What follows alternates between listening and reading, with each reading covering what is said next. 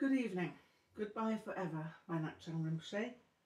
Chapter 10, Part 1. Thank you, I grinned. I'm vicariously Vic something or other. Whatever something or other you are, Ron's got to hear this. And so he did. It seemed that I'd be playing harp with the Savage Cabbage Blues Band. Chapter 10 It's Like Being a Hermit, June 1968.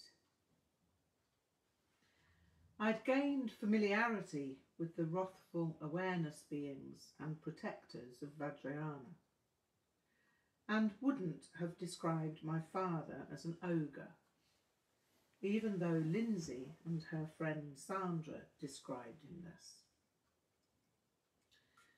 The older I became, the more sadness I sensed behind his anger. He was not a bad man at all, simply a man who had made some unfortunate choices. He'd had unrealistic expectations of his promotion in the army and was too proud to accept his lot as a working class officer. The situation was not fair, but neither are many other forms of elitism, chauvinism, and racism. One can fight these things, and it is good to fight them, but the consequences of fighting need to be accepted. It seems there was no one to tell him how to play the game. Maybe there were, maybe he didn't listen. I would never know, because it was not possible to have a conversation with him. I had to guess at the source of his bitterness from the clues he threw out from time to time. I tried to be as good a Buddhist as I could be in terms of how I thought of him.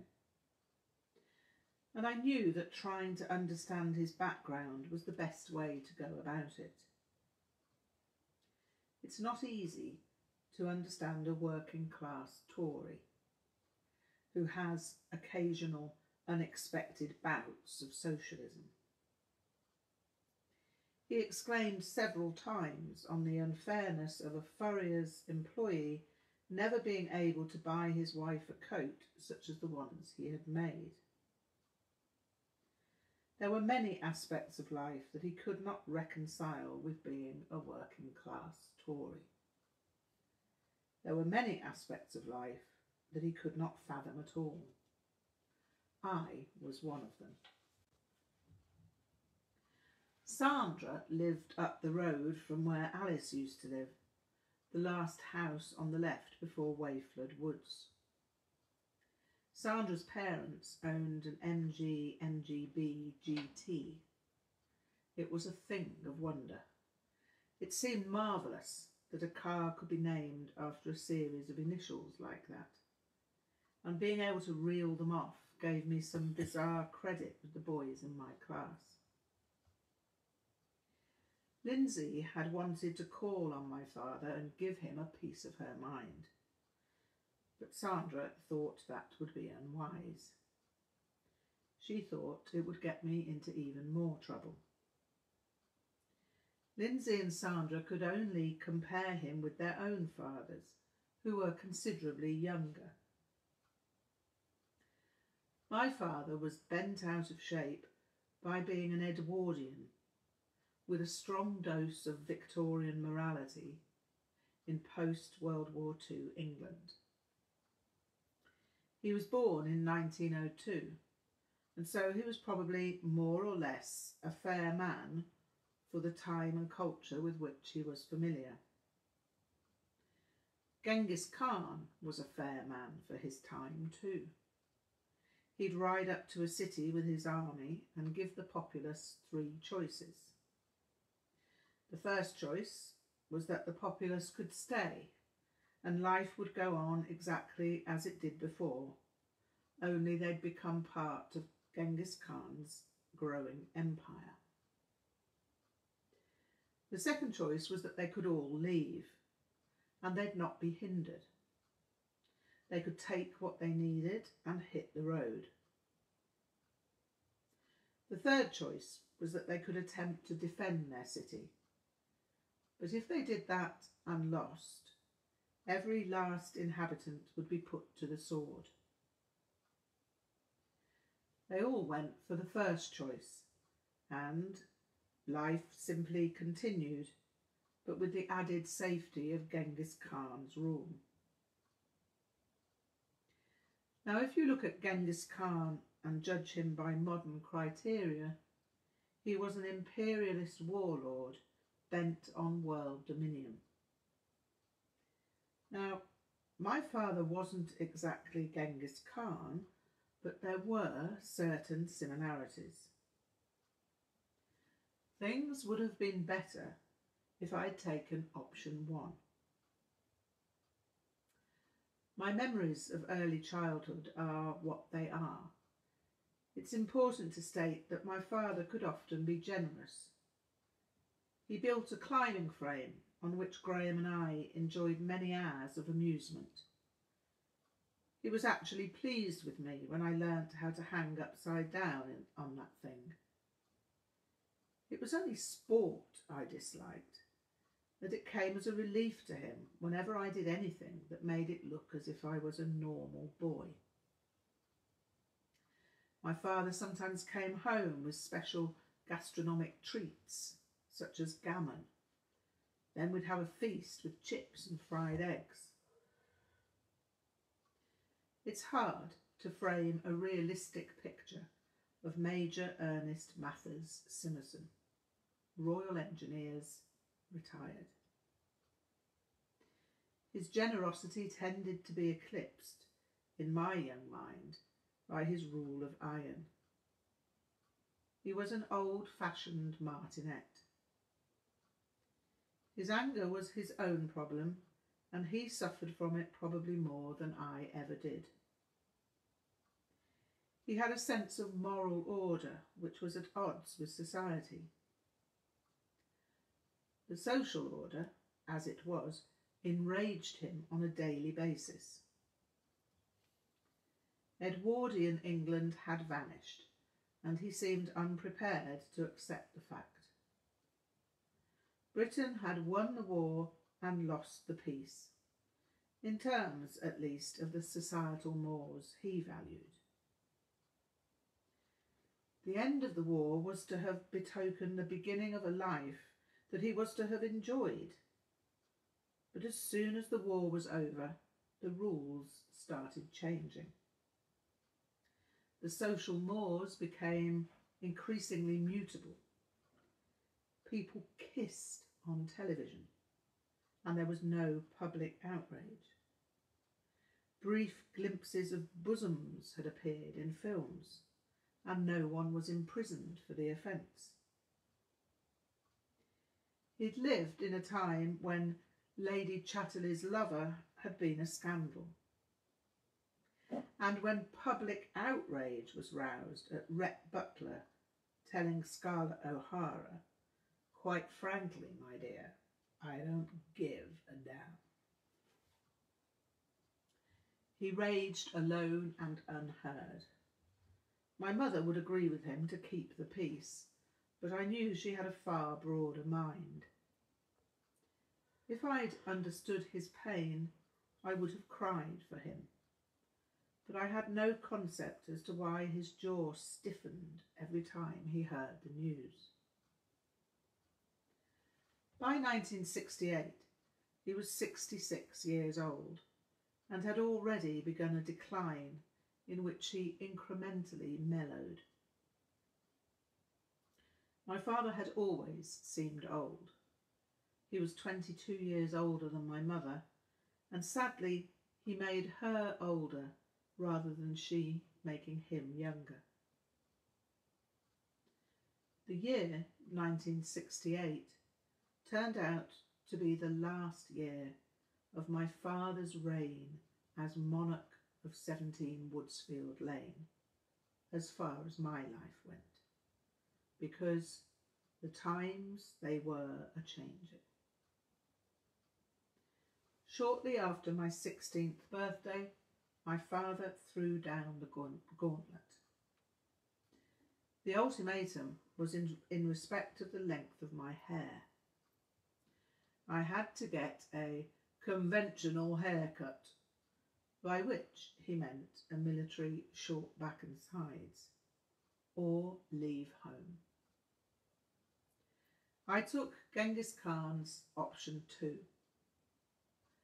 Option three, fighting, was a dishonourable option for me. It was his house, and he was working to pay the mortgage, pay the bills, and put food on the table. All right, Dad, I'll leave, I sighed. I understand your position, and I bear you no ill will. I extended my arm to shake hands, as if I was a character from Jeeves and Wooster. He took my hand with a look of eerie bafflement on his face. We shook hands. I went off to pack, thinking these would be the last words I would ever exchange with my father. I'd wanted the words that I used to be good words rather than words I'd regret. Strangely, I felt no anger and no resentment toward my father. I simply felt like an independent adult.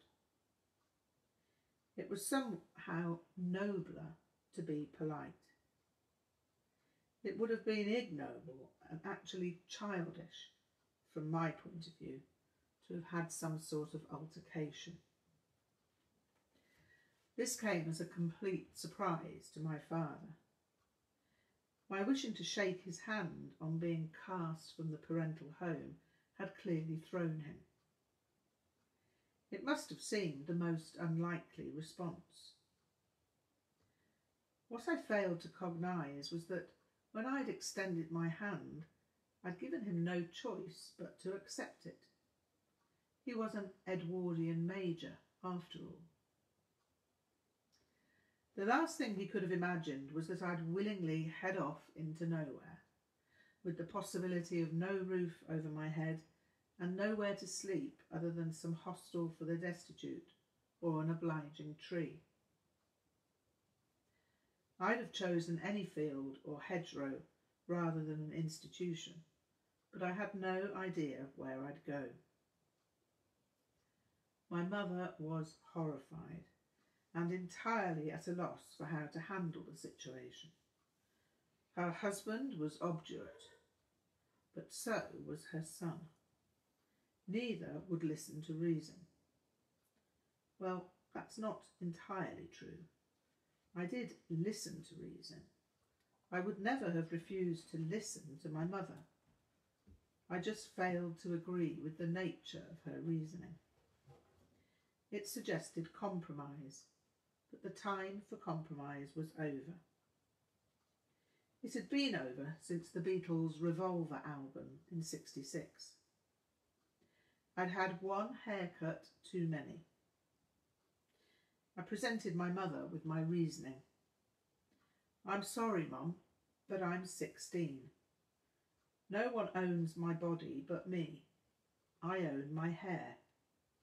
No one else owns any part of me. No one has the right to alter any part of my body without my agreement. I imagine I may have been the person who invented the broken record technique in terms of that argument. Whatever was said, it came back to the fact that I had to have the final choice of anything that concerned my body. No one owned me. I was not breaking any law. I was just demanding the right to sole control of my appearance. My father had to accept that as far as my body was concerned, I was beyond his command. I'd not exactly become rebellious, far from it. I just insisted on governing my own appearance. I was quite willing to acquiesce in all other areas, such as the volume I played music and the tidiness of my room. This was no problem for me because I was never a headbanger in terms of volume. I was also naturally, or perhaps unnaturally, tidy. The strangest event then transpired. My father conceded. He told me I was free to look as I chose, but warned me that my choice would damage my chances of any decent livelihood. I told him I understood, but I was willing to take that risk. That was then the end of the matter. It was never discussed again. After the brief but intense hair debacle, my father and I entered a new phase of relationship in which I became the good son, the son who never argued or took issue with his political views. My father was a staunch conservative, which was difficult for me because I found myself with decidedly Marxist, anarchist leanings. It was my father, Graham, who suddenly rose up to champion the cause of youth rebelliousness in the House and challenged my father whenever he said anything too absurdly right wing. Steve had been there every step of the way on my road to freedom because I'd given him a running commentary on the state of play with my father. Steve never came round to my house because he found my father too unlike his own to connect in any way. My father was like something out of Charles Dickens as far as Steve was concerned. He could talk with his own father and mother, almost adult to adult. But my father would not allow any such relationship. I could understand Steve's reaction entirely. How do you stand it? Steve asked. I mean, you're Lieutenant Looney. How can you not go crazy? It must be like being a hermit. Well, I may be Field Marshal Mayhem, General Disorder, Brigadier Bizarre, Major Debacle, Captain Chaos, Warrant Officer Weird, Sergeant Surreal, or even Private Parts. I added, interrupting Steve's flow. But I am also some kind of hermit. A Buddhist is always some kind of hermit. Very funny. But seriously, how can you have any kind of conversation with him? I can't. But does that, isn't that like, like being a hermit? I interjected, finishing Steve's sentence for him. Yes, it's like being a hermit.